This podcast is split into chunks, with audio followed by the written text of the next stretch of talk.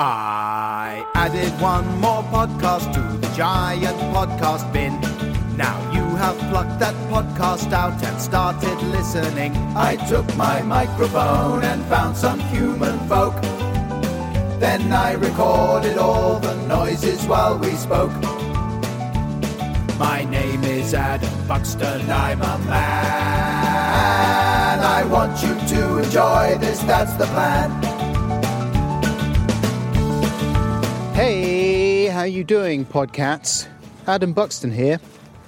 And if this is the first time you've downloaded my podcast, thank you and welcome. Hope you'll enjoy it. Then maybe you can explore my bulging back catalogue. But if you're already thinking, no, I don't think I like you, I just want to hear Paul McCartney talking, that's okay. No hard feelings. Simply skip forward to around the six minute mark where my conversation with Paul begins. However, if you'd like to stick around with me and my dog friend Rosie as we take a walk through the Norfolk countryside on this cold December day in 2020, then great. I'm just going to read a few notes that I have here on my phone in order to tell you a little bit more about this podcast, number 144, which features a rambling conversation with British magician, no, musician. He's like a magician, though, of music. Sir Paul McCartney. Now, in case you've never heard of him, here's a few Paul facts for you. Paul was born in 1942 and grew up in Walton, Liverpool. He is best known for singing, playing bass, and writing songs with the band The Beatles, whose final lineup also comprised John Lennon, Ringo Starr, and George Harrison. Having formed in Liverpool in 1960, they started out playing rock and roll, whoa, nearly slipped in the mud, and R&B covers by artists like Chuck Berry, Little Richard, the Shirelles, and Elvis Presley. But it was when John and Paul started writing their own material that their audience really began to grow. By 1964, the Beatles were enjoying huge success all over the world, despite having to play to increasingly rude crowds who talked, screamed, and urinated during their performances. A fact that contributed to the band's decision to stop touring in late 1966. Thereafter, they concentrated on making a series of increasingly ambitious albums, including Sgt. Pepper's Lonely Hearts Club Band, The White Album, and Abbey Road. The Beatles split up in 1970, and fans still argue bitterly about exactly why. But given the large scale of their success and the pressures that came with it, perhaps it's surprising that they lasted as long as they did managing to make 12 studio albums and appearing in five films during their 10 year lifespan. Since then, Sir Paul, who was knighted for his services to music in 1997, has recorded, by my count, 26 studio albums, including those made with Wings, the band he played with throughout most of the 70s, that included his first wife, Linda.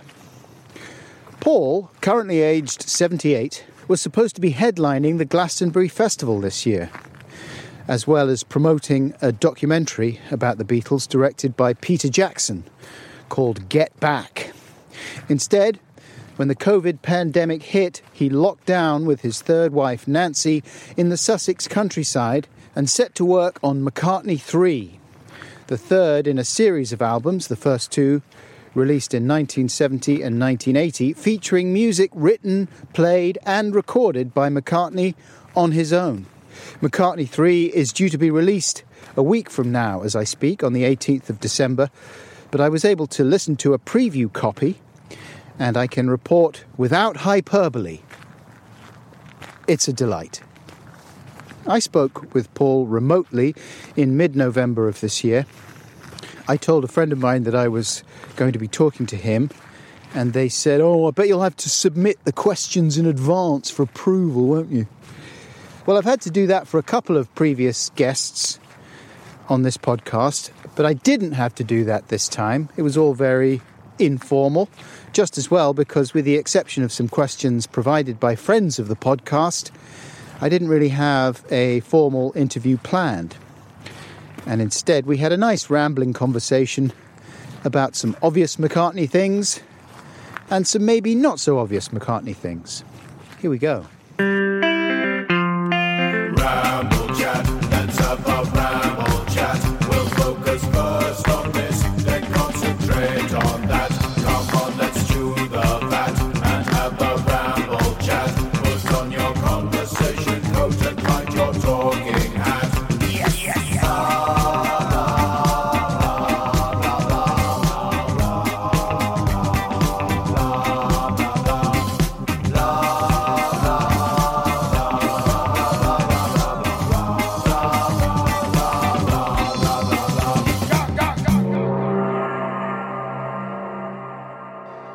Hello, Paul. I'm Adam. Hello, Adam. I'm Paul. Nice to meet you, albeit via the internet. Yeah, virtually. Where are you now? I am in Norfolk, East Anglia. Norfolk. Lovely. Very nice. Have you ever spent some happy times in Norfolk? Yeah, I've been. I've been there. You know, our um, Linda McCartney Foods factory is at Fakenham. Oh, In yeah, Norfolk, that's right. Yeah, or as our American owner used to call it, Fakingham.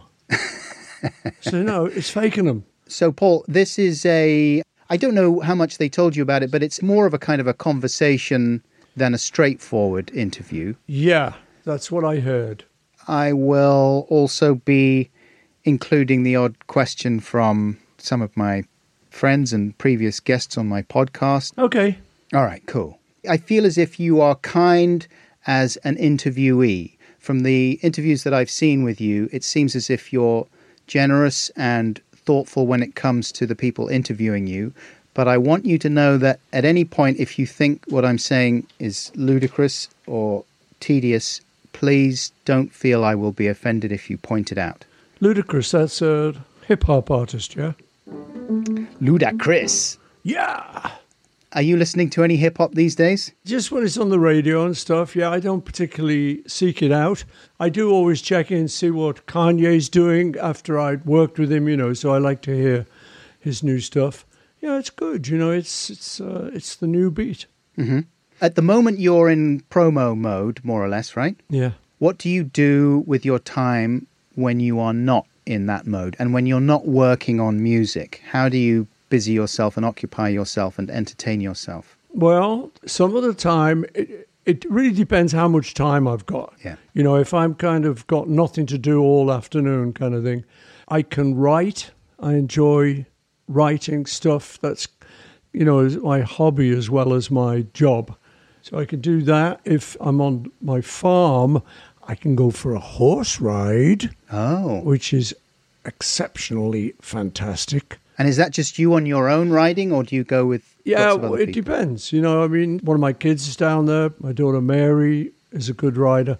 So sometimes we'll go out together, and sometimes it's just me. I do actually like to get out on my own. It's very peaceful, and there's trails in the woods where I live.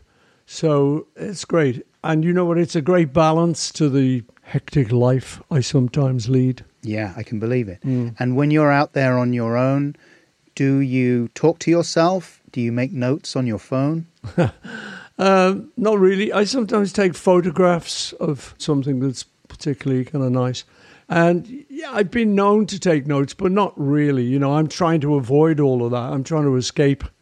I'm just communing with nature.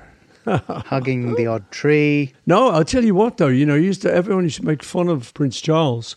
But now science is finding out that trees communicate with each other. That's right, down through the roots. You know, so I don't know. He's he's hugging something that's communicating, so it's looking better for Prince Charles, I think. I think you're right.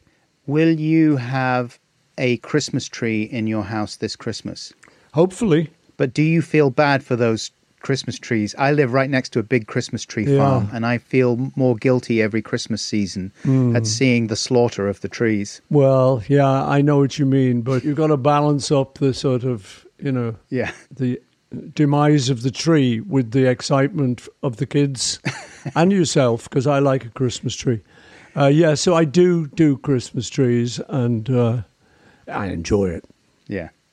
How about TV? Someone told me, in fact, it was Stuart, your PR person. I hope he wasn't being indiscreet when he told me that you are into the TV show Homes Under the Hammer. yeah, uh, what happens is I go to the gym most mornings, and there's always a TV program on, and that's normally what's on at the time I go. So I watch that, but I'm now moving around. Big favorite at the moment is American Pickers. What's American Pickers? Oh, it's great. It's two guys, Mike and Frank, who go around America collecting for their, they've got an antique shop and they go to all these places, all these barns where there's all this old, as they call it, rusty gold. and um, it's great. You know, they just, they find it, they bargain. It's just a good show. They're fun guys. And some of the stuff they find is quite amazing, you know. So I, I like that. And uh, Storage Hunters, have you ever seen that? I know the show you mean. Yeah, so they go and they unlock big storage crates and Yeah. see what's inside, right? Exactly, yeah. And that's quite funny. There's an American version which is funny, and then an English version. You know, there's great characters on it. Yeah. And, you know, it is interesting to see whether they found something good in the bin or whether it's a complete washout. But, uh, you know, this shows my mental age. But I like that sort of stuff. It's not too challenging, and Yeah. I, I think it's interesting. How about comedy shows? Because George, of course, George Harrison was always a big comedy fan and a champion of so many comedians. Hmm. But how about you? What's your relationship to comedy been over the years? Well, I love it. Like George loved it. He just happened to hook up with the Pythons. And so that was really great because he was able to make films with them. In fact, I think it was Life of Brian. No one wanted to make it because it was, uh, you know, the religious problems. But, you know, he was brave enough to do that. So, that was a, so my comedy, I watch it on TV. You know, they have live from the Apollo Uh huh. over here in England. You sometimes see wonderful people. Then the shows like, you know, Mock the Week and Have I Got News for You? I like those shows. And I like Would I Lie to You?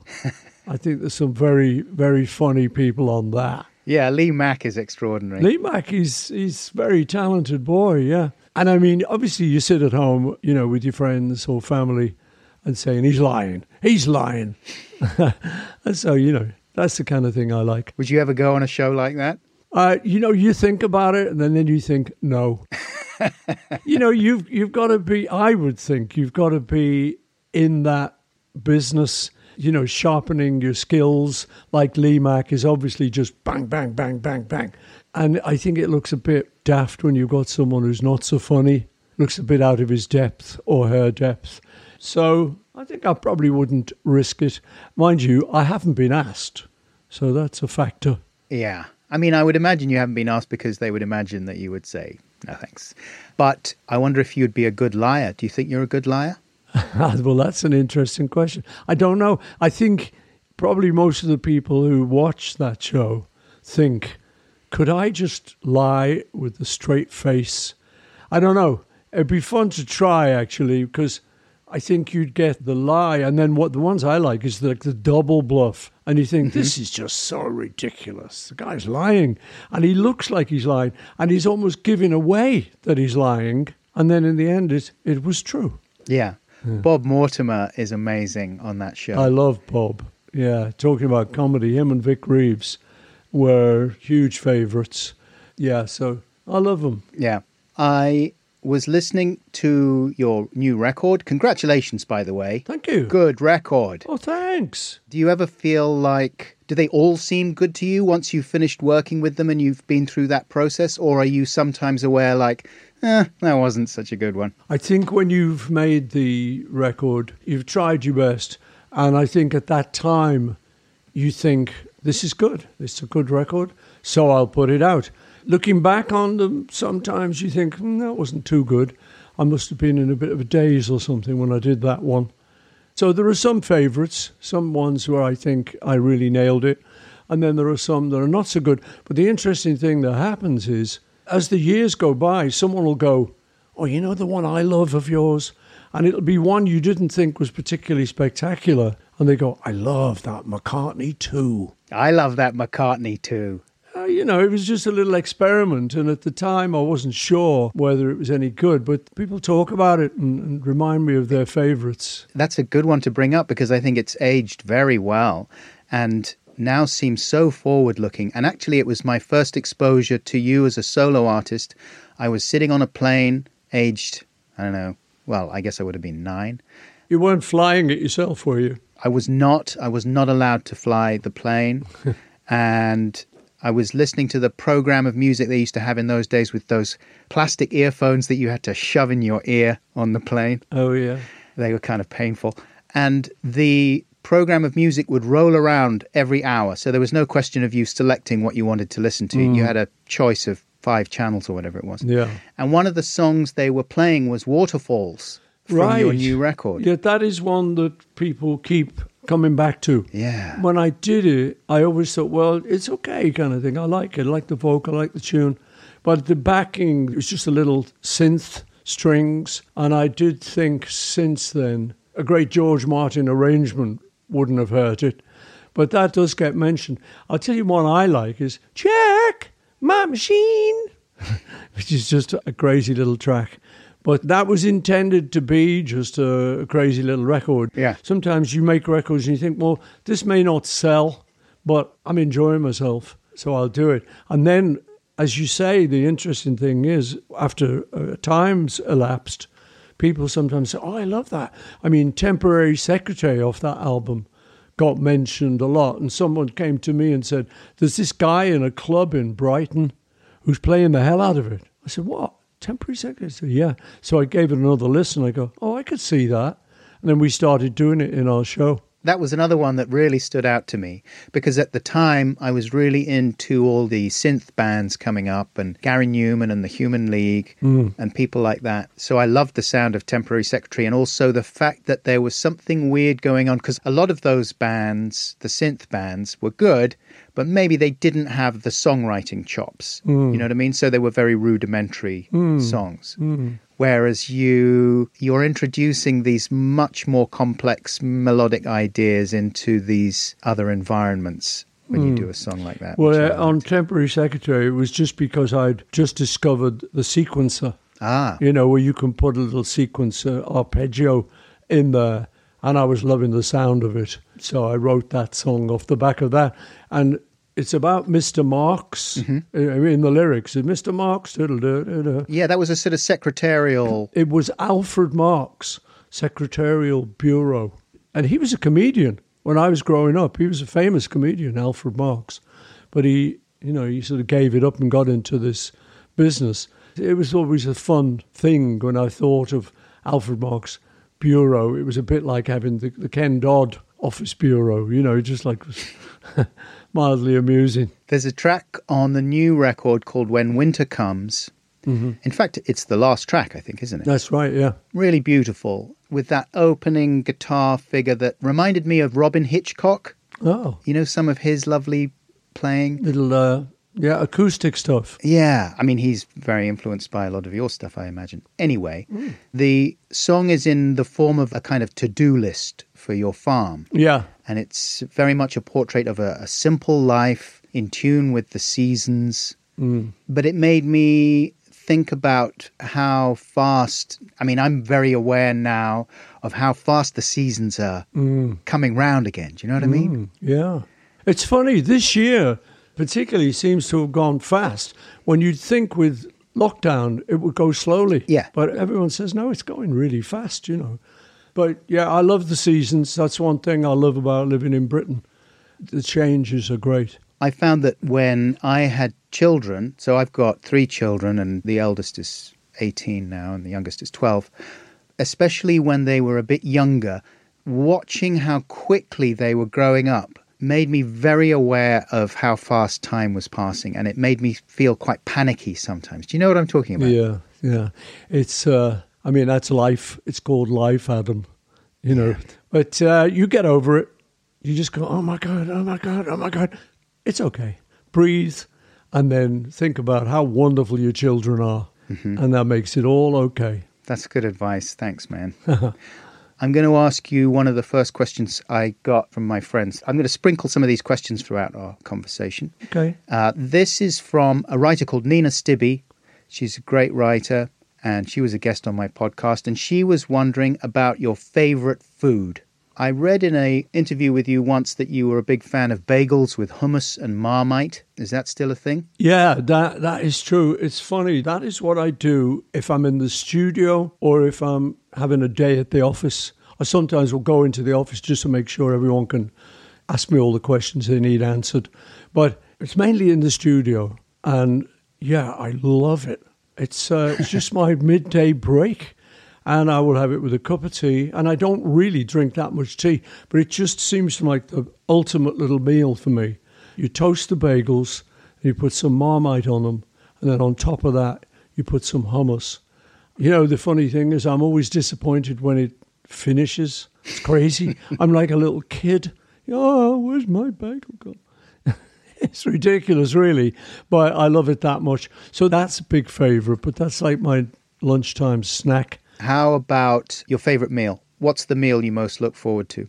I like a number of things. I like quesadilla, spelled quesadilla. Yeah. And um, that's, I look forward to that. And I have that with some steamed veg.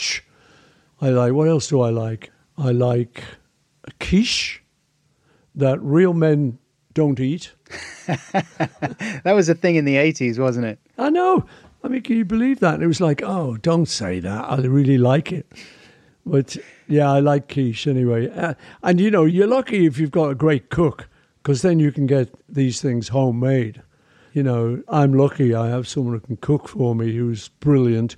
And then during lockdown, I was locked down with my daughter Mary and her family, and she's a brilliant cook. You know, she's got cookbooks and she's doing a series for the Food Network. So I was very lucky to have her there, just whipping up meals. Yeah, that's great, man. Especially when the routine is so fixed and predictable. To have a great meal is a wonderful gift. Yeah.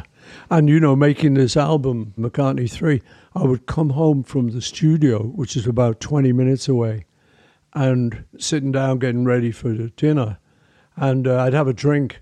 And we'd sit around, and Mary or her husband say, What did you do today in the studio? So I'd say, Oh, well, actually, I've got it with me. It's on the phone. So I'd pull out my little Wonderboom speaker and I'd play back what I'd done that day. So it became a great routine, actually. And I'd done that, and then we'd eat. So, you know, that made lockdown much easier to take, I must say. Yeah. Here's a question from a comedian friend of mine, Romesh Ranganathan, very funny man. Oh, yeah. And Romesh is also a vegan. Mm-hmm. And he says, I went to a vegan junk food place and they did veggie chicken wings. The wings came and they had pegs inside to simulate bones. I'm not a militant veggie, but I think that's weird. I guess the question I'm asking Paul is how does he feel about the proliferation of fake meat? Um, yeah, I know a lot of people don't like that. I mean, it was uh, definitely with pegs inside. Yeah. I don't think I could handle that. But um, there's some fake meat I think is good. I like burgers. I like veggie burgers, so that's kind of often fake meat. And I like sausages, veggie sausages. So those kind of things.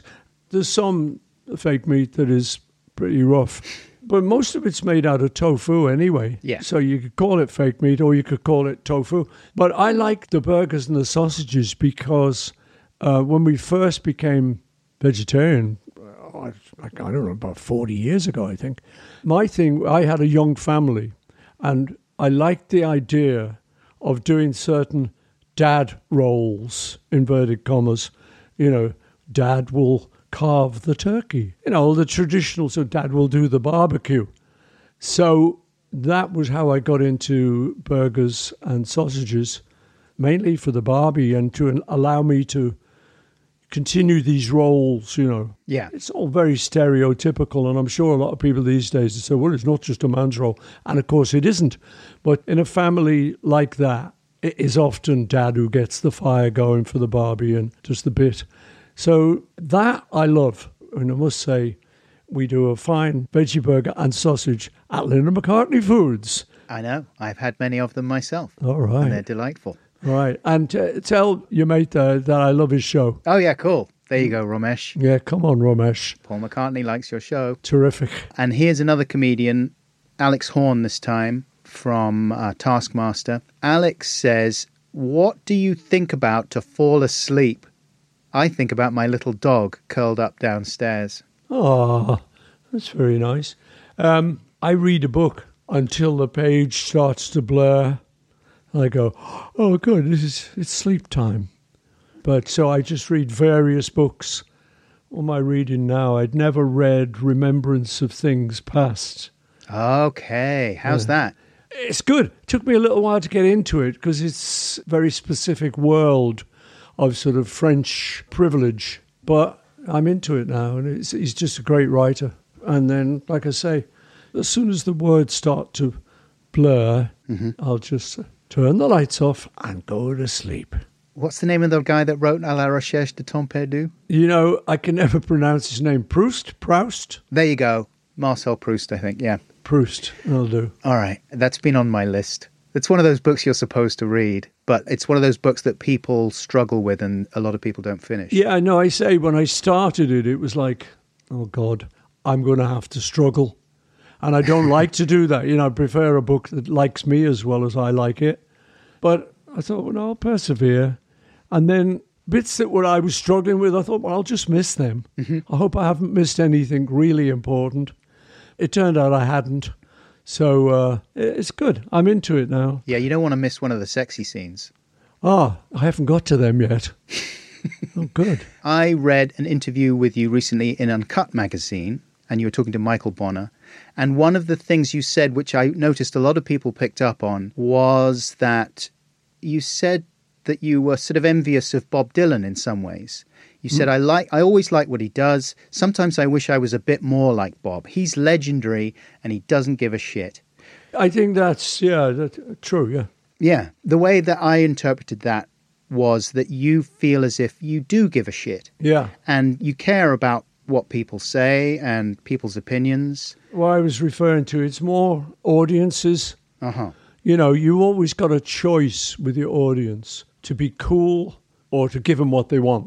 Uh, so I try and mix it. You know, I try and give them what they want and at the same time do some stuff for myself that I think is cool. So with Bob, you know, I went to see him last year in New York. And tell you the truth, I couldn't recognize the songs Yeah. and and there were there were songs I knew well. When I, I suddenly hear ah a bit of lyric, I go, oh, it's that's that one, like a Rolling Stone. I knew that one, but it just changes the melody, and so I kind of have to admire that there's something brave about that. He's got a room full of people who love him and are coming to hear him do that song he loves, but he just goes like a Rolling Stone, like a Rolling Stone, and it's like that's not it, Bob. You know, if he's on a talent contest, you get booed off. but I love him. I love his uncompromising stance. Yeah. a little f- flourish there A for the flourish, yeah. uncompromising stance. I've got my flourish machine here. here you go. Give us a flourish for Neil Young then. For Neil Young, that's Neil's. I love Neil. He's pretty uncompromising too. Yeah. You know, I've known him a long time. I, I don't really know Bob too much. I'd run into him and I say, you know, I just I admire who he is, what he is. He's a poet. You know, I like that. I, I love his songs. But Neil, it's the same. He's so, so Neil Young. And he's influenced a lot of people. I'll often hear a record on the radio, say, and I'll just go, oh, is that Neil's new one? And then, no, it's another band. And he's a great bloke, too. I mean, I do know him quite well. I've known him since the 60s. He's a cool guy. With Bob Dylan, though, there was a moment with Bob Dylan that captured a lot of people's imaginations when you first met in the uh, Delmonico Hotel, Oh, yeah. New York, 1964, I believe. hmm And that's one of those meetings that's kind of gone down in pop cultural music history. Mm. Do you have a sort of first hand memory of it now, or is your memory of that informed by just what people have written and said about it? No, I, I remember it pretty well, you know. We were staying in that hotel, uh, and I think we were on tour. So we were all together in the hotel suite and we were having a drink. And then Bob arrived and we said hi. And he, he vanished into a back room, one of the rooms uh, off the suite. So we just carried on, thought, "Ooh, I don't know, he must be doing something, whatever. Well, Ringo went back to see him. And then after a couple of minutes, Ringo came back in looking a little bit dazed and confused. And we said, What's up? He said, Oh, Bob's smoking pot back there. And we said, Oh, because we didn't, we never had it. And we said, Oh, so what's it like? And Ringo said, Well, the ceiling feels like it's sort of coming down a bit. And we go, Whoa! And we all just dashed in the back room to partake of the uh, evil substance. And that was quite an evening, you know. It was crazy, it was great fun. I'm not sure Bob is keen on being labelled as the guy who turned the Beatles on. Mm-hmm. I've heard that he sort of was trying to sort of play it down a bit, but whatever, that's the truth. And we met him on other occasions under those kind of circumstances, you know. But it was it was very nice, you know. So I, I hung out with Bob a few times. He came to see us for dinner when we were in the hotel and stuff. So well, we had some good times together. He's a great bloke. Because in the documentary footage from around that time, he seems such a angular figure in some ways and sort of suspicious and a bit contrary and a bit perverse when people are around him. So I guess he wasn't like that one to one. No, he wasn't. But uh, that's a thing that happens easily with famous people because you don't know if someone's being genuine and you mm-hmm. don't know, you suspect they might want something from you. And so it's much better to hang out with friends who you know aren't going to be like that and you can relax. So you do get, I can understand why he would get a little bit cautious of meeting other people. But he's not like that in person. No, he's, he's fun. I, th- I remember one time I was just saying to him, you know, I said, I mean, this is a just friendly conversation. I said, Guy, I had some weird dreams last night. Boy, that's amazing, very vivid. He said, Well, that's probably you had too much cheese before you went to bed. I thought, it could be true. I don't know. But, you know, he's that ordinary. Yeah. So Mm. you didn't start writing songs about cheese. Instead, you wrote Got to Get You Into My Life, which presumably was about smoking doobies. That was a veiled reference, yeah, you know. That was what that was about. And it's always good when you're writing a song to have something in your mind to lean on. Mm-hmm. And uh, on that occasion, yeah, I was thinking, you know, this is pretty cool stuff, you know. Now, you know, having said that, these days, Yeah. it's so much more potent, and you do have to warn kids, you know, just take it easy, whatever you do, because it's become much stronger and therefore, I think, more dangerous. Yeah. Talking of the 60s, there is a track on the new record called Find My Way, track two, I think. Yeah. Really good. That's a massive earworm for me. That's been in my head for weeks. Oh, It's got a great up tempo beat, it skips along. It reminds me a little bit of Beck, some of his stuff. Mm. And there's a lyric in there that says, You never used to be afraid of days like these, but now you're overwhelmed by your anxieties. Mhm. And I read that that was a little bit inspired by the beginning of lockdown and the scary changes that we all felt at the beginning of the year. We didn't know how the pandemic was going to pan out. Is that Mm. right? And we still don't. yeah, Yeah, exactly. that's the thing. It's, we got, we're almost talking like it's over. It looks like it's very much not. Um, yeah, that was written at that time, but I think I was I was thinking of people who worry more than I do, Mm-hmm. and I know one or two people who just kind of worry about life, and you know, it's not that I don't. It's just that I deal with those worries and think, no, it's okay. There's a way out of this, and I I can generally find some optimistic exit from a bad situation. Uh, but there are some people who do get overwhelmed with it.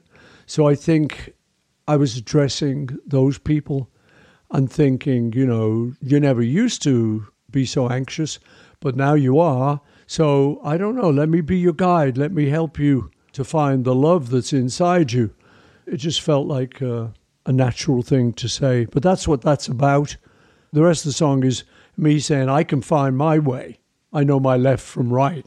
That's right. I, I think you could tell a lot of people seem to feel obliged almost this year. I noticed when I was getting emails from people, people perhaps that I didn't know that well, they seem to feel obliged to say things like, Oh, I hope you're doing well despite the end times, kind of thing. Yeah. But it occurred to me when listening to your song that the 60s must have felt even more apocalyptic quite frequently with stuff that was going on. I mean, there wasn't the same awareness of climate change, perhaps. That was an existential threat that Mm. perhaps you weren't thinking about that much.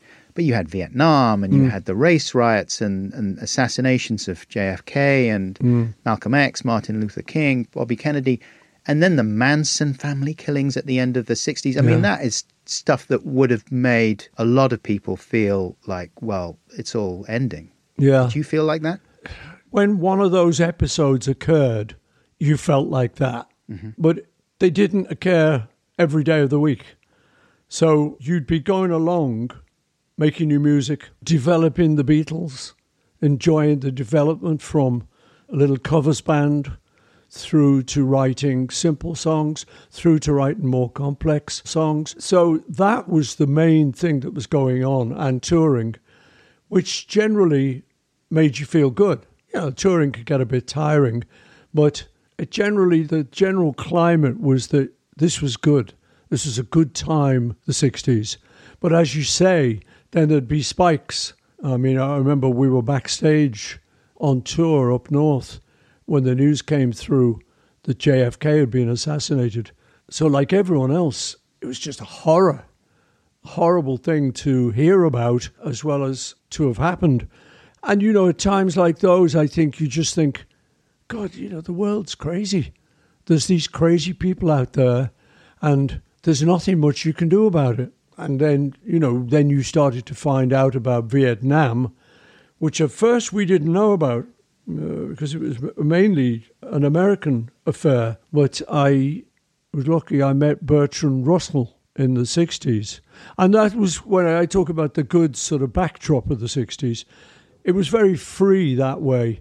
I just happened to know somebody who said, Oh, you, do you know Bertrand Russell? I said, Oh, yeah, you mean the philosopher? He said, Yeah. He said, Well, he's living in Chelsea. And they gave me an address. He said, Go and knock on his door. So I did, you know. Hello? And a, a kid came who I now figure must have been like an intern. And I said, uh, Could I meet with Bertrand Russell? Anyway, I did. He let me in, and I, I feel very privileged to this day, you know, to sort of sit and talk to this great mind. And he said to me, Do you know about Vietnam? I said, Not really. And so he told me all about it. So that was how I discovered that. And it was something that was happening to our American mates. You know, they were having to go in the army or they were having to go to Canada to escape going in the army or whatever. So all these things that you mentioned were horrific moments, but for me, through a time which was good. Mm-hmm. And for example, after you had spoken about Vietnam with Bertrand Russell, did that make you go back and have a conversation with the rest of the band and say, was there ever a conversation about like we should be talking about these things in the songs? We should be being political the way that Bob Dylan is political in some ways, even though Dylan was never sort of he never spelled it out. No, you never said Vietnam. You know. Yeah. No, um, I did go back. Actually, we had a session right after that, and I went back and said to the guys, "Wow, you know, I met this person, and he's telling me about Vietnam. God, you know, it sounds like it's a bad war." And so that was when we all got aware of that situation. But really, it didn't affect us personally too much till we went to America. Yeah. And then our PR guy, our publicity guy, would say, whatever you do, don't talk about Vietnam. So, of course, we did. And uh, that was good to be able to say, you know, it's not a great war. It's, uh, you know, we're not quite sure what America's doing over there. And it looked like they were going to lose. So, and obviously, it was killing a lot of people. That was around when was that then? Mid sixties? End of 60s, I think. Okay. I mean, don't ask me about dates. I'm terrible. I only know Sergeant Pepper was 67. Right. The rest of it, I've, I haven't got a clue. Good, same here. but of course, you were caught up in the whole furore that came after John was quoted as saying the Beatles were bigger than Jesus. Hmm. There was also, towards the very end of the 60s, the whole weird Paul is dead episode. Hmm. Did that stuff get to you, though? Did that make you despair a little bit? The the Johns thing got to us and mainly got to him because it was taken out of context. He was actually saying some quite positive, optimistic stuff. He was talking to a journalist called Maureen Cleave, who we knew, and he was doing an interview for the Evening Standard, and he was just talking about our popularity with the Beatles. And he was saying, you know, the thing is, all the churches these days are empty. No one's going to church. Like when we were kids, people went to church. But in, at this point, no one was really going to church. And he said, you know, we get more people at our concerts than ever go to church. He said, you know, in fact, you know, we're more popular than Jesus. And it was just a throwaway remark referring to the fact that it was a pity that people weren't going to church and you're losing that mm-hmm. social aspect. And then obviously when that reached America and the Bible Belt, that did not go down well.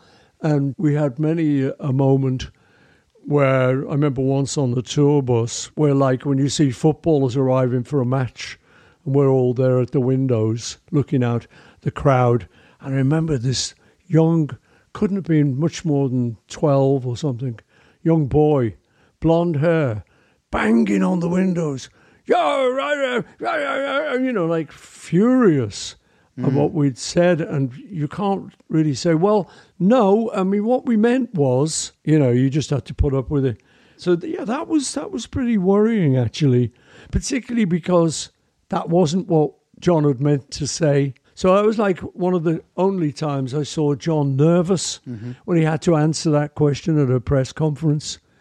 You know, he had an answer for it, which was he was actually being positive about religion, but you know, he had to play the game and he had to sort of be very serious about it. And I think that made him a bit nervous. Did you guys stick together in those moments, or were there ever times backstage when one of you would say, Why'd you have to say that? No, no, not really. I mean, we all read the article, so we knew Yeah. how it had happened.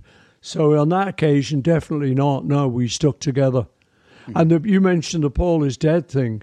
I mean, that was ridiculous because I hadn't actually done anything except showed up for the Abbey Road cover shot, and it was a very hot day in uh, midsummer, and I'd arrived at the shoot in sandals, and so I I did a few photographs going across the crossing with the sandals on, but it was so hot I just kicked them off for a couple of shots, and that was one of the ones they used. So then in America it became, you know, talk about the land of conspiracy theories. Right. They love them, you know. So this was, oh, this is a mafia sign that Paul is dead. I mean, none of it made any sense at all.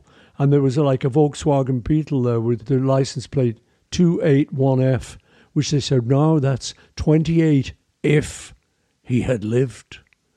and I'm going, oh, I don't know. And somebody said, what do you want to do about this? What do you want to do about this? And I said, just leave it. It's actually great publicity for the album. Yeah. I've got nothing to do with it. All I can do is say, well, I'm not dead and leave it at that. But it didn't sort of exasperate you and frustrate you too badly. No, not really. No, I just thought that's the madness that goes on, mm-hmm. and sometimes you just ride it. And you, I mean, I got a statement out saying, "No, I'm not dead. Yeah. It's ridiculous. It was just some American DJ started it, and it's got out of hand." But beyond that, I didn't bother. Yeah. you know, I just thought, well, I've said my bit, and the album's selling well. Was there ever a time when you, as a band, discussed the possibility of pulling back a little bit because you felt that things were getting a bit too massive and a bit too out of control? And I guess maybe that was the thing that led up to the decision to stop touring. Yeah, I mean, touring can be pretty exhausting. You know, as anyone who's done it at a high level will tell you, it's great fun. The audiences are great, but they're better nowadays because you can hear yourself. In those days, the PA systems were so weak that if all these girls decided to scream at once, which they often did, at first it was like, yeah, I love it. And I sometimes now at my shows, I will say to the girls, you know, i have been talking about the 60s, say, come on, girls, give us a Beatles scream. And they do it. And it's exactly the same, you know. But then, as I say, because we couldn't hear ourselves, it got a bit wearing. And so we would come off stage saying, oh, bloody hell, I don't know, I'm not doing that again. But then we'd go and finish the tour. But um, the last gig was Candlestick Park in California, and it was wet, it was raining. We were stuck on some little tin pot stage in the middle of this great big baseball arena. We couldn't hear ourselves. We weren't having any fun. And then to add to the indignity of it all, we were driven away in the back of a steel lined meat wagon, which like there was nothing to even hold on to as it went round the corner. It was like a, mm-hmm. a paddy wagon.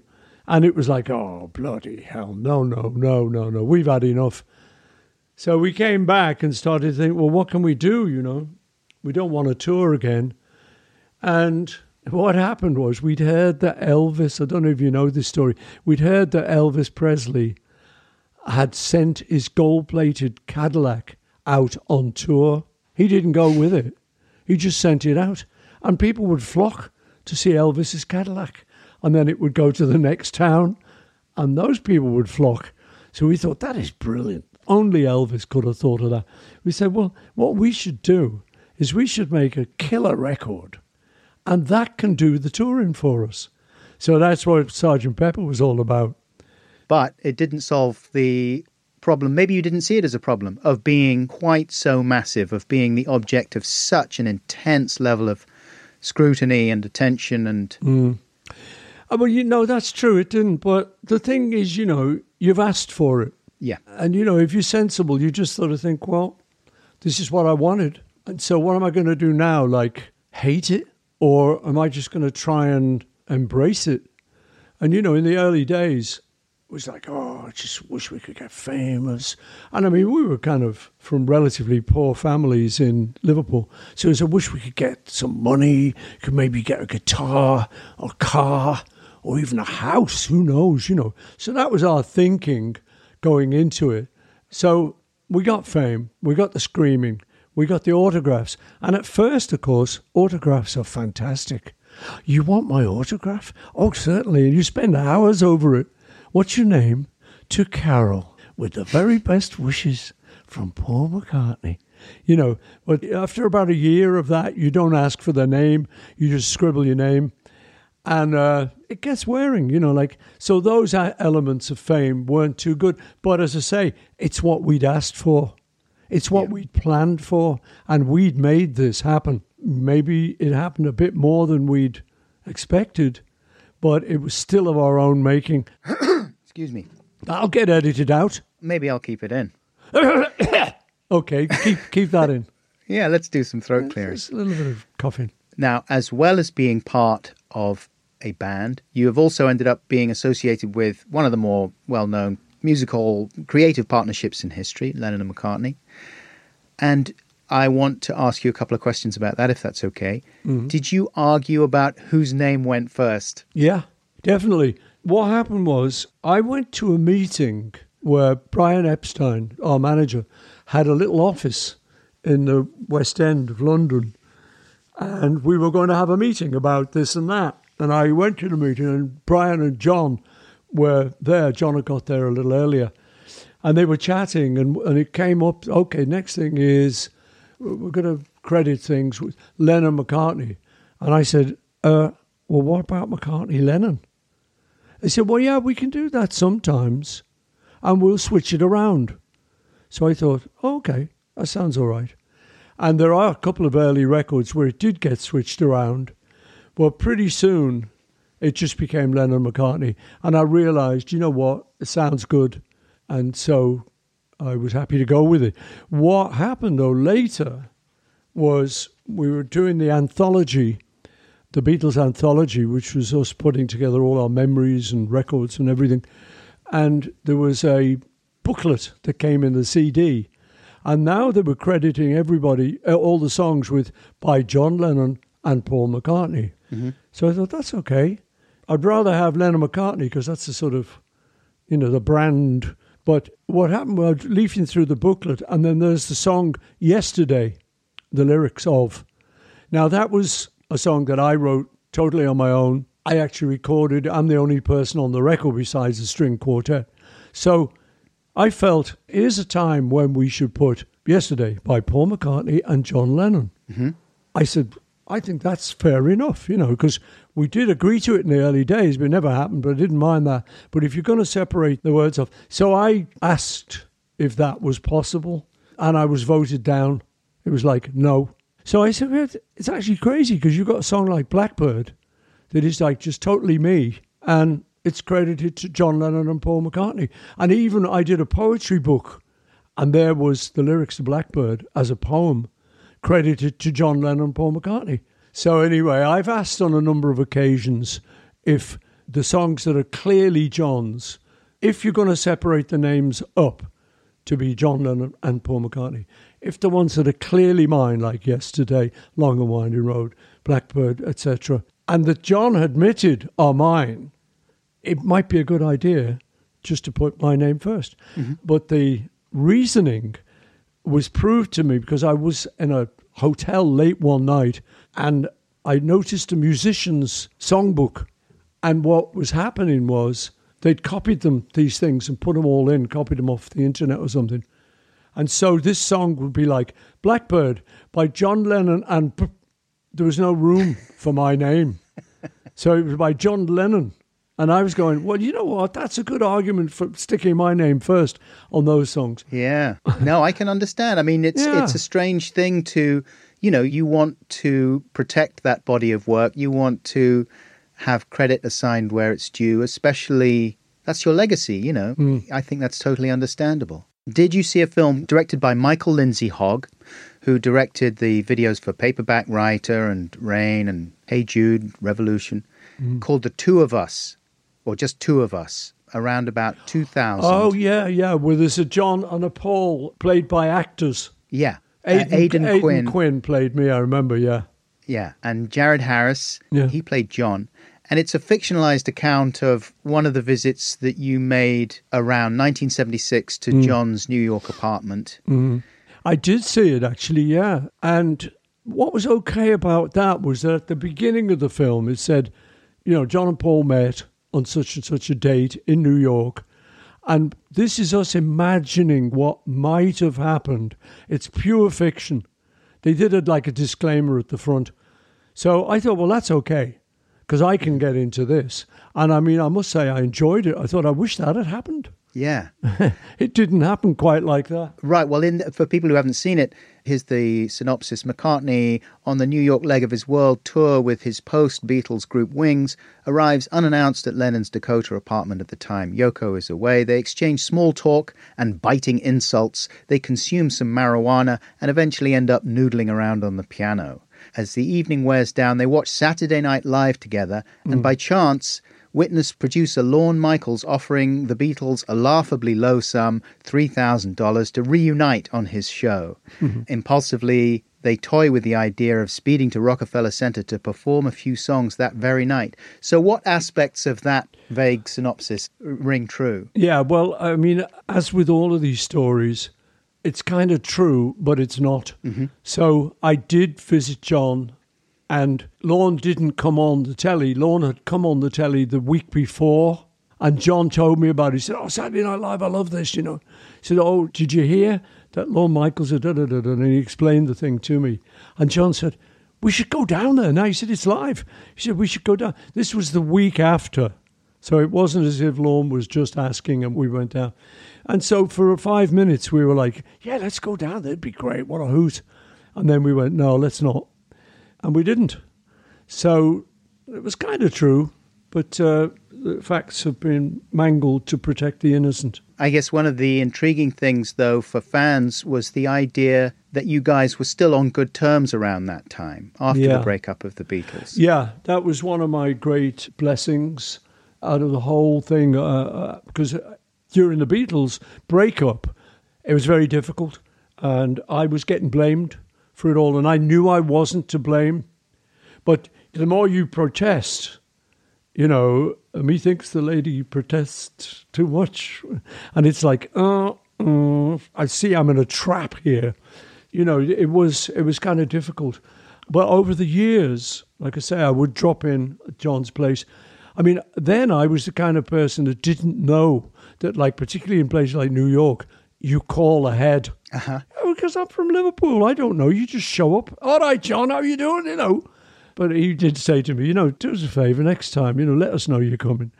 Anyway, so I would go and see him a few times and we would talk on the phone. If I was in England, he was in America.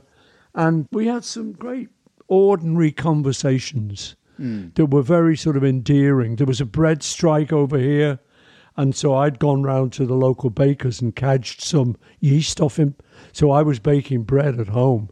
And I, I'm on a phone call to John. He said, What are you up to? I said, I've been baking some bread. He said, Oh, yeah, I'm getting into baking bread. So we exchanged our recipes and our methods for making bread. So it was lovely. You know, this was how it had been when we met with just a couple of guys just chundering on about insignificant stuff. So I was very happy to have um, got back our friendship, which the Beatles breakup had nearly ruined.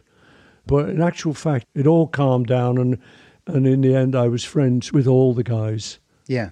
Um, the film, The Two of Us, which I recommend actually to people who haven't seen it if they're fans, but it uses your relationship with John to illustrate these two very opposing ways of looking at the world. And it casts you as the light-hearted optimist who sees the value in bringing joy into people's lives with music, and John as someone who sees pain and suffering everywhere and thinks it's the duty of an artist to tell the truth about that, to sort of wake people up. Mm. How much truth is there in that characterization? Yeah, I think you know it's it's very general, but I think I think there's a lot of truth in it, and I think looking back on it, I think that was one of the great strengths of our writing partnership and of the Beatles.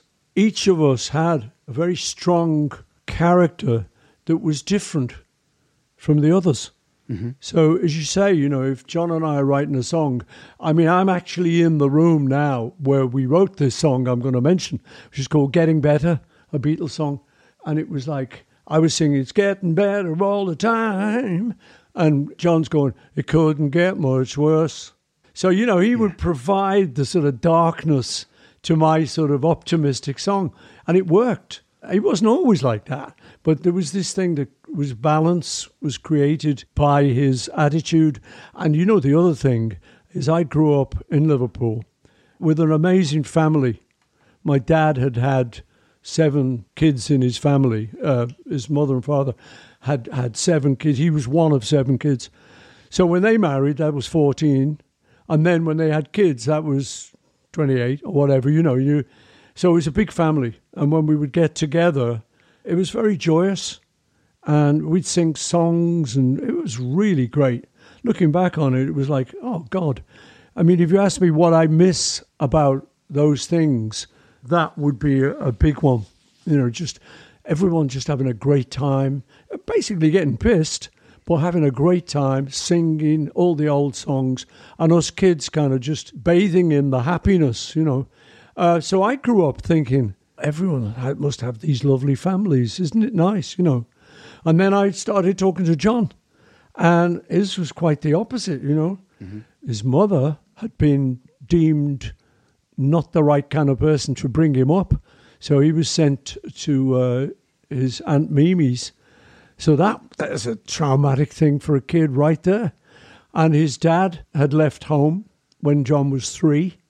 There's another traumatic thing. And so, you know, I realized, and then his, his uncle, Mimi's husband, died. I remember John saying to me, you know, I can't, you know, I don't know, I, I thought I had a jinx mm-hmm. on the male line of the family. And I had to kind of talk him down off the ledge and say, no, no, no, it's not your fault when your dad left. It's not your fault that the family decided this and that. And then to top it all, when we knew each other, t- teenagers, his mum is run over in a terrible accident and killed right outside Mimi's house.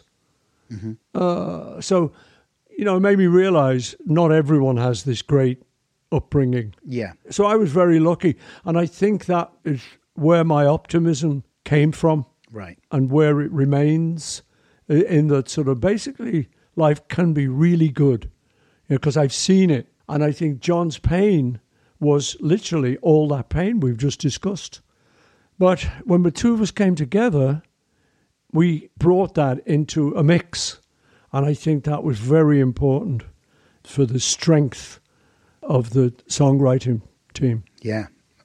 Speaking of John, I have a question from Louis Theroux, All right. and he wants to know what your favourite Lennon song was from the Beatles era. From the Beatles era, um, there's a few. You know, they always ask you what's your favourite song, but there's a few. Um, Strawberry Fields Forever, I loved. Across the Universe, I loved. Julia, which is about the mum he couldn't live with. Yeah. So I loved the poignancy of that because I'd been with him round to Julia's house to visit her, and I could, I knew how deeply he loved her.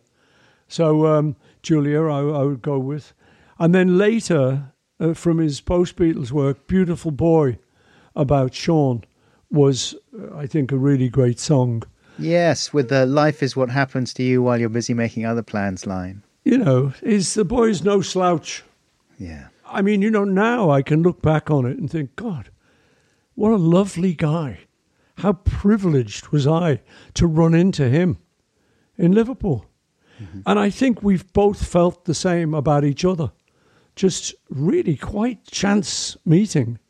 It was through a mate of mine that I met John.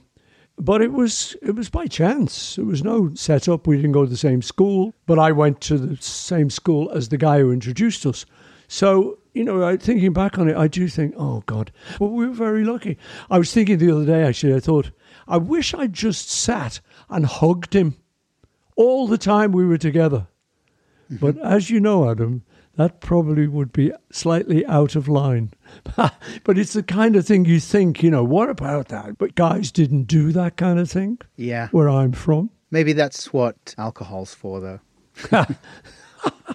What, hugging a lot? Yeah. Well, Enabling you to hug and be hugged. yeah, well, you know, I know what you mean. It shouldn't just be alcohol. I know what you mean. And uh, I say, you know, what, what happens in later years now, looking back on it all, you just think of little things. You think, oh, that's why that happened, or whatever. Or you may just think, oh, I'll just sit around and hug him forever, because that's the depth of my feeling mm-hmm. for him. But for instance, I used to ask the guys, John and George uh, particularly, to go hitchhiking. I would say, you know, it'd be brilliant because we, we didn't have much money to go on a real holiday. So he said, we should just hitchhike. And I was like the instigator.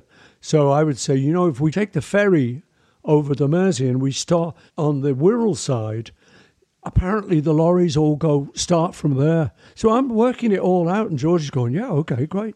So we went on. Me and George went on a couple of hitchhiking things. We went on one. We ended up in Wales, and then we went on another where we ended up in Exeter, and then.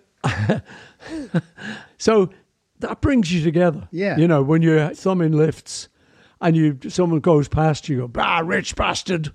We were saying, if ever we get a car, we'll give everyone lifts. You know, you know. that- so those kind of things really brought us together. Have you picked up many hitchhikers over the years? Uh, yeah, I used to till it got dangerous. Okay. I picked up one guy and it got dangerous. I was coming down from Liverpool and I was having a great drive. I was in Aston Martin. So I was having a lovely drive and very pleased with myself. And uh, I see a guy hitching. So I go, yeah, yeah we're, we're always going to give everyone lifts. So I pull over and he says, where are you going? I said, I'm just going down the motorway here, so and so and so and so. He said, okay, great. You know, I said, get in. So we get in, he's talking, and he's talking. He's like his army, and he's talking about he's on leave from the army and stuff, and he seems okay. And then I reach a point where he says, yeah, "Turn off left here." You know, I'm going here. Get off the motorway. Turn left here.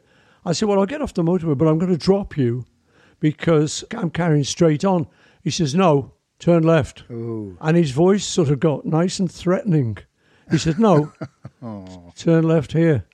So I thought, oh shit, the guy's army. What am I going to do?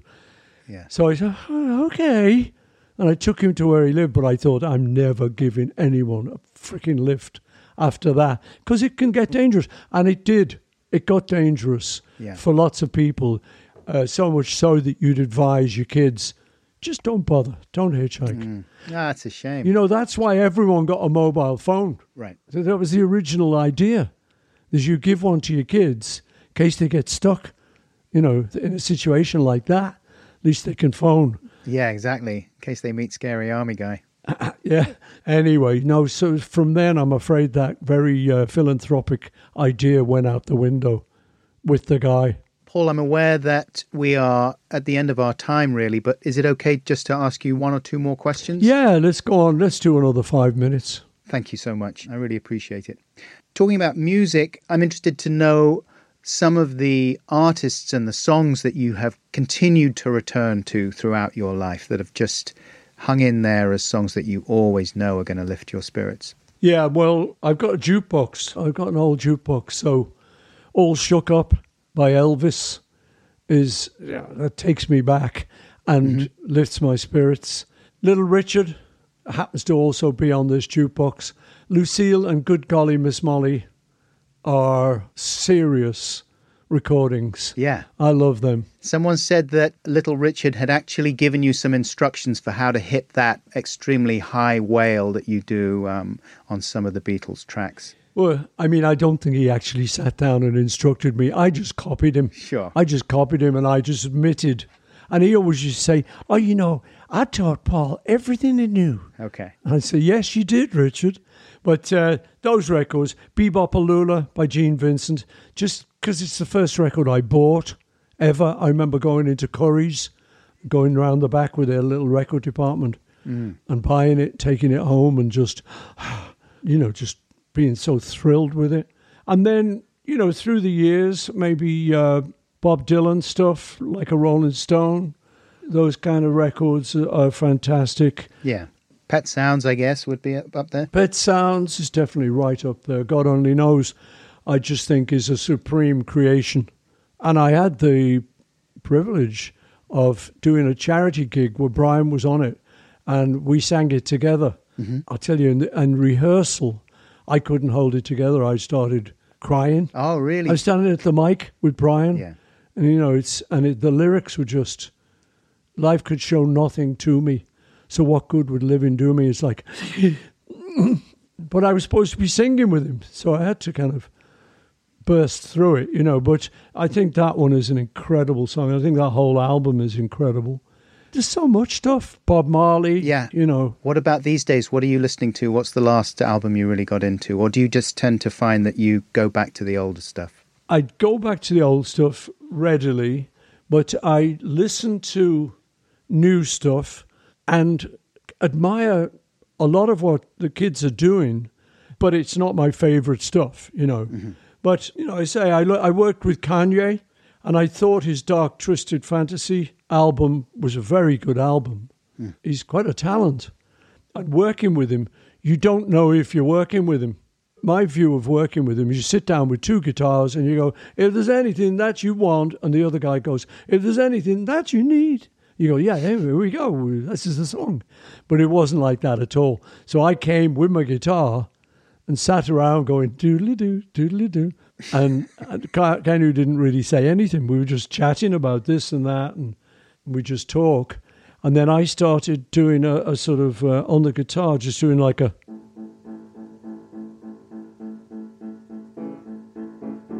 Doing a little sort of riffy thing. Thought nothing of it. And when we finished working together, I thought, did we do anything? I don't think we did. So it was only months later when he sent me four or five seconds with Rihanna singing it. And I thought, bloody hell. And I had to ring up and say, Am I on this? But the engineer, who I knew quite well, he said, Yeah. He said, That's your guitar. But that was in A. So, but we sped it up for uh, Rihanna. So it's now. I think I've had enough. so it was a buzz to work with the guy and to see that method of working. So, you know, I will listen to stuff like that And occasionally there's some real good stuff. I think Stormzy does some good stuff. Yeah. People say to me, oh, it's not like it was in the old days, is it, Paul? I said, well, no, it isn't. But people are still making good music. But it's changed. They, you can't expect the kids to still be playing. Now, there's some that do, but you can't expect them to be playing, you know, old rock and Yes. roll records. That's for us. That's right. Final question. This is from the son of Dougie Payne, who plays bass in Travis. Ah, His son Freddie would like to know who's the coolest person you ever met? coolest person I ever met. Um, my wife. Now, I, I hope she's going to listen to this. Um, she is very cool. But, however, speaking like that, I have met Elvis Presley, Right. who was darn cool.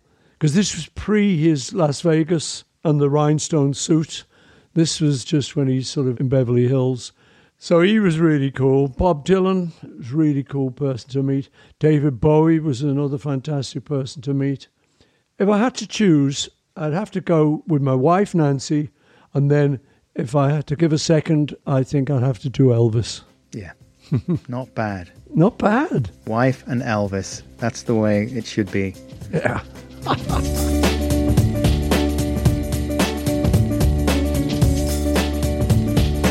Wait. This is an advert for Squarespace. I took one look at that website and I knew that the woman I have been living with is not my wife. I'd never been any good with computers, so when I showed the website that I had built to sell my paintings to Tom, he just refused to believe that I had made it. And he started telling people that the government had taken his wife and replaced her with an AI. But Debbie had made the website herself. After hearing an advert on a podcast, she had visited squarespace.com slash Buxton and done a free trial. They had all these professional looking templates there, so I chose one I liked and I started typing into it. And then I dragged in some pictures, I uploaded a video. Before I knew it, I had a website. I've seen The Matrix. I know that you need big green numbers and a long leather coat to build a website. It's just not that easy. But it was that easy. And when Debbie decided she wanted to purchase her new website, she remembered the offer code from the podcast. I typed in Buxton and I saved 10%. I was jumping up and down and shouting in your face at Tom, and it was around then that he started with the conspiracy theory. Why don't you go to squarespace.com slash Buxton, Tom? And you could see how easy it is to build your own website. Because that's exactly what they want me to do. Continue. No one will be watching me. Why don't I do it in the road?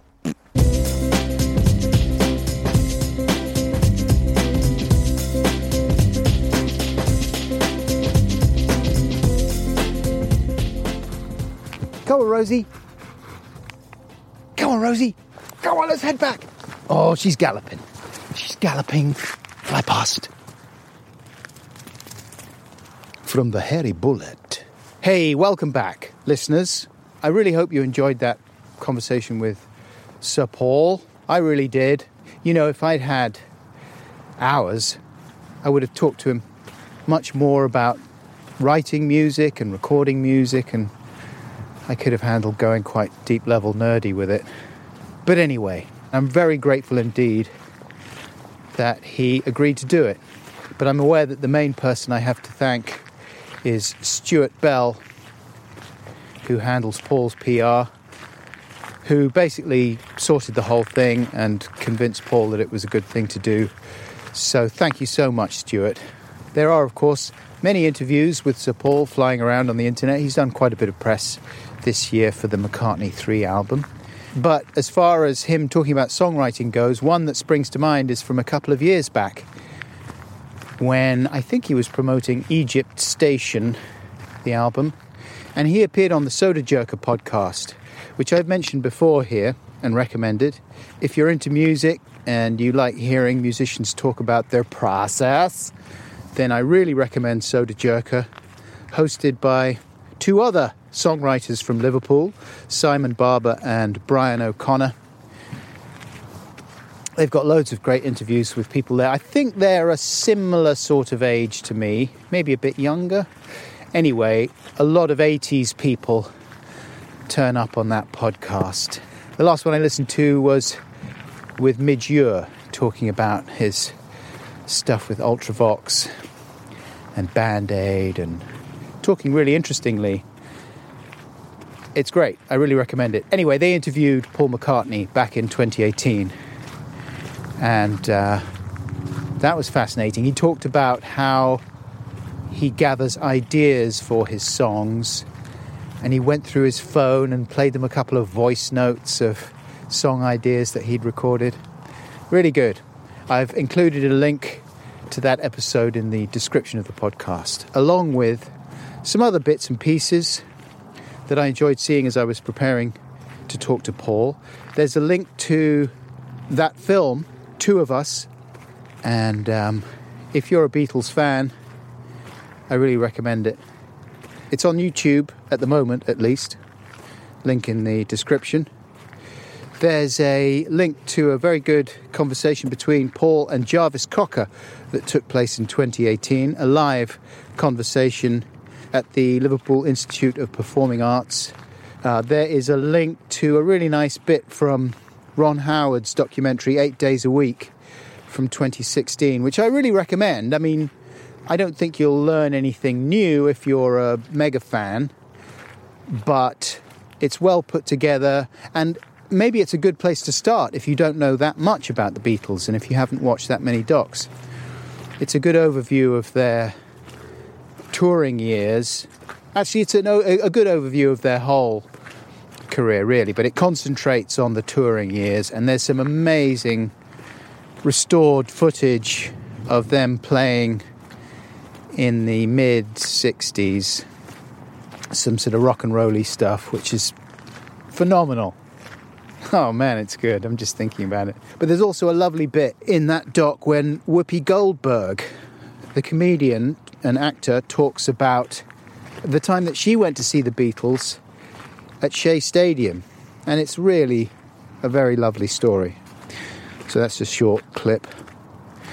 And uh, there is a link to the Spotify playlist that I put together featuring a few songs written by Paul McCartney, or at least primarily written by Paul McCartney, in the case of some of those Beatles songs, which I really like, uh, and other bits and pieces. Also in the description are links to Ramble Book by Adam Buxton, which is me. And I don't know if you've read this book or listened to the audiobook, but it's extraordinary. It's a kind of memoir a lot of reminiscences about growing up in the 1980s, meeting friends like Joe Cornish and Louis Theroux, uh, and my pop cultural influences during that decade. And then it's the story of my relationship with my dad and him coming to live with us in the last months of his life, and other little bits and pieces, essays about confrontations on trains and the stresses of having teenage children, that kind of thing, as well as how me and Joe got into TV and working with my dad on our TV show.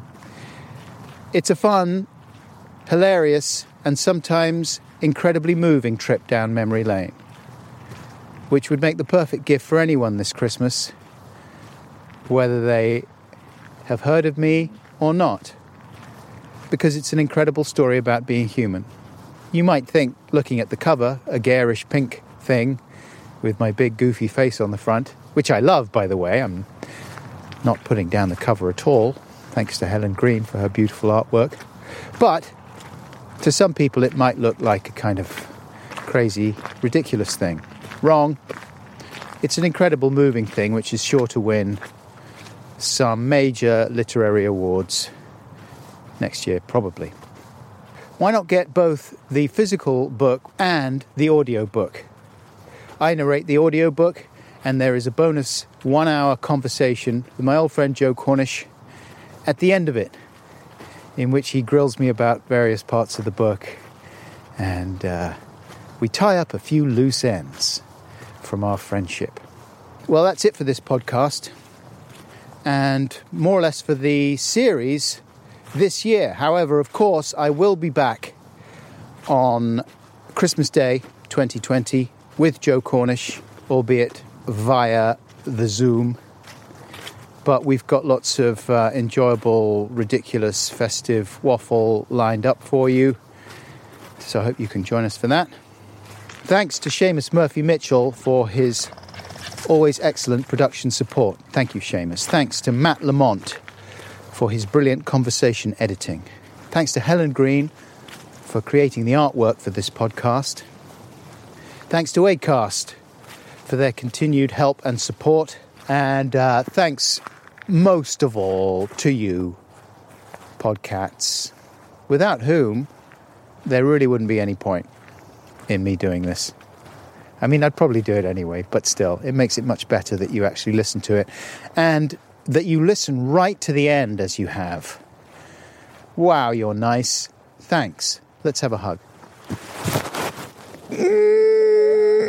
Yeah.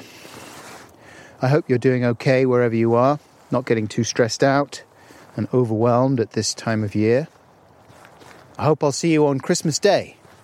Till then, take care. I love you. Bye!